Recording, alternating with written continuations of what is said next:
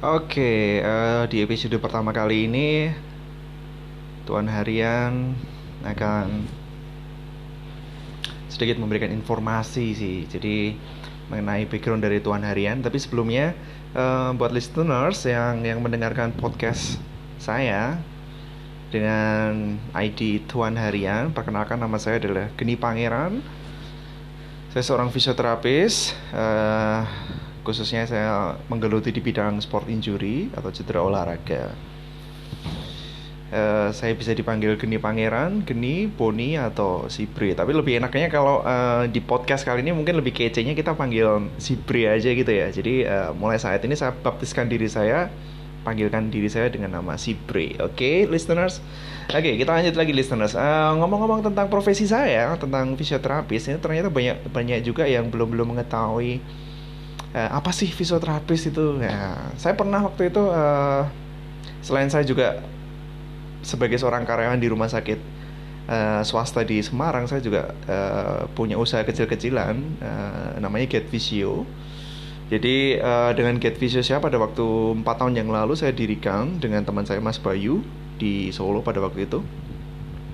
Uh, kita mencoba nih uh, tes market dan sosial sosialisasi tentang apa itu fisioterapi. Jadi kita uh, berkunjung ke menawarkan produk kami yaitu uh, promot promotif dan preventif di berbagai perusahaan swasta atau instansi pemerintah ataupun swasta untuk melakukan pencegahan-pencegahan terhadap eh, masalah-masalah nyeri pinggang, nyeri leher, skoliosis dan lain-lainnya. Nah, ketika kita berada di beberapa instansi tersebut ternyata bingung juga mereka fisioterapi itu apa sih mas? Gitu tanya ke kita waktu itu. Oh ternyata ternyata masih banyak ya nggak tahu fisioterapi. Wah ini PR besar nih teman-teman buat uh, teman-teman sejawat fisioterapi di mana pun di Nusantara bahwa hey ternyata warga plus 62 ini masih belum banyak yang tahu loh tentang profesi kita sebagai seorang fisioterapi. Nah kali ini uh, kita akan membahas tentang fisioterapi. Jadi fisioterapi itu adalah sebuah uh, profesi kesehatan yang yang yang bergerak dan menangani masalah-masalah. Ah ini kata kuncinya nih, gerak dan fungsi.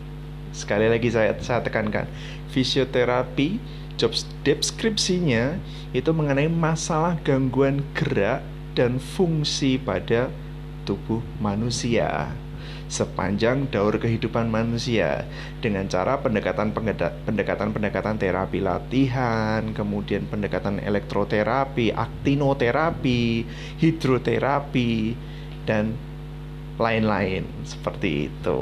Jadi kata kuncinya itu tadi, gerak dan fungsi. Jadi seseorang dikatakan perlu membutuhkan uh, jasa seorang fisioterapi atau bisa dikonsulkan ke fisioterapi adalah ketika di mana seseorang itu mengalami masalah gerak dan atau fungsi gitu. Misalnya gini nih teman-teman, saya saya kasih contoh simpel nih. Teman-teman kan tahu yang namanya penyakit stroke nih. Nah, ada seorang pasien sakit stroke. Tiba-tiba tubuhnya lemah, separuh badan misalnya gitu. Lalu datanglah uh, si pasien itu bersama keluarganya ke rumah sakit pasti kan akan dirujuk ke dokter saraf tuh nah untuk permasalahan stroke-nya katakanlah itu dikerjakan oleh dokter saraf teman-teman bagaimana menghandle tentang penyumbatan, mungkin kalau ada pendarahan dengan uh, medikamentosa atau obat-obatan yang diberikan oleh dokter saraf dan teman-teman dari keperawatan seperti itu. Lah, Set efek dari masalah stroke, misalnya si pasien tersebut tidak mempunyai gerak atau belum mempunyai gerak, menciptakan gerak, bahkan belum bisa melakukan gerak yang berfungsi atau fungsionalnya terganggu. Nah, itu biasanya dokter-dokter syaraf akan merujuk ke bagian tim fisioterapi untuk membantu pasien tersebut bisa mengoptimalkan kemampuan organ atau anggota gerak tubuh yang mengalami masalah pada saat terkena serangan stroke. Bagaimana fisioterapi membantu menciptakan gerak, ketika sudah gerak meningkatkan kekuatan ototnya si pasien, lalu memberikan uh, role model atau memberikan contoh kepada pasien bagaimana dari tidur ke duduk, duduk ke berdiri dengan benar, meng mengevaluasi setiap program-program yang diberikan ke pasien apakah ada yang salah, apakah ada yang kurang dan perkembangannya bagaimana itu didiskusikan kepada pasien dan keluarga pasien.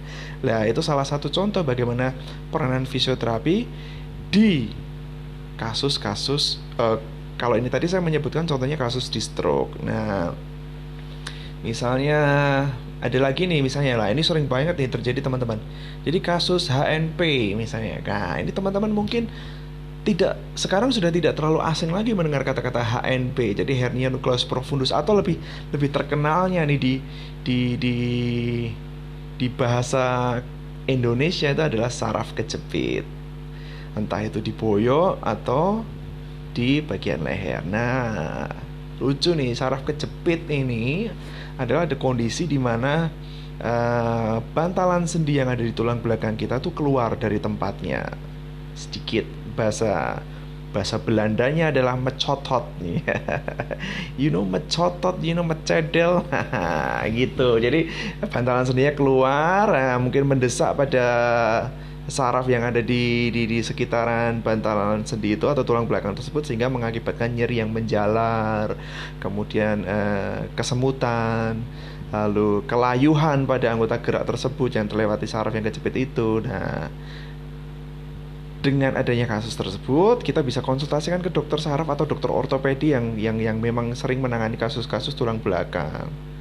Nah, mereka akan menghandle itu. Selagi itu, mereka juga mendiskusikan atau merujuk ke bagian fisioterapi untuk membantu mengoptimalkan kinerja pada otot-otot perut, misalnya melatih otot-otot uh, fleksibilitas tulang belakang, atau mengurangi nyeri dengan cara fisioterapi. Bisa dengan krioterapi atau dikompres es, lalu bisa kita berikan dengan stimulasi elektrik atau TENS, lalu kita berikan apa namanya. Uh, exercise atau latihan untuk menunjang performa atau komponen-komponen otot yang ada di sekitar pinggang kita untuk untuk mengurangi nyeri dan membantu mengoptimalisasikan pergerakan pada pasien di kehidupan sehari-hari. Nah, seperti itu teman-teman. Jadi sudah punya bayangan ya bahwa fisioterapi itu kerjanya seperti itu. Nah, ada pertanyaan nih biasanya nih teman-teman. Bisanya gini, uh, bisa nggak sih fisioterapi itu kasih obat atau menyuntik Nah, ini sering sih masih-masih muncul di di kalangan masyarakat bahwa sebenarnya fisioterapi itu punya semua semua sorry semua profesi kesehatan itu pasti punya kode etik ya teman-teman. Nah, salah satunya kode etik di profesi kami, profesi fisioterapi itu memang tidak memperbolehkan seorang fisioterapi itu memberikan obat ataupun resep ataupun menulis resep.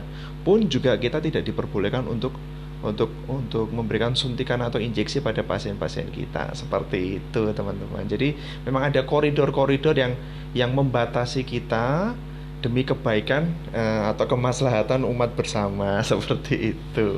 Gitu listener. Jadi uh, sudah jelas ya mungkin uh, gambarannya fisioterapi itu oh kalau saya sakit pinggang saya bisa bisa berkonsultasi nih dengan seorang fisioterapi. Oh, kalau ada cedera olahraga, kita bisa datang ke fisioterapi untuk mengkonsultasikan dan meningkatkan performance pada saat kita mengalami cedera tersebut. Oke. Terima kasih listener sudah mendengarkan di Tuan Harian Rooms. Uh, sehat selalu. Ciao.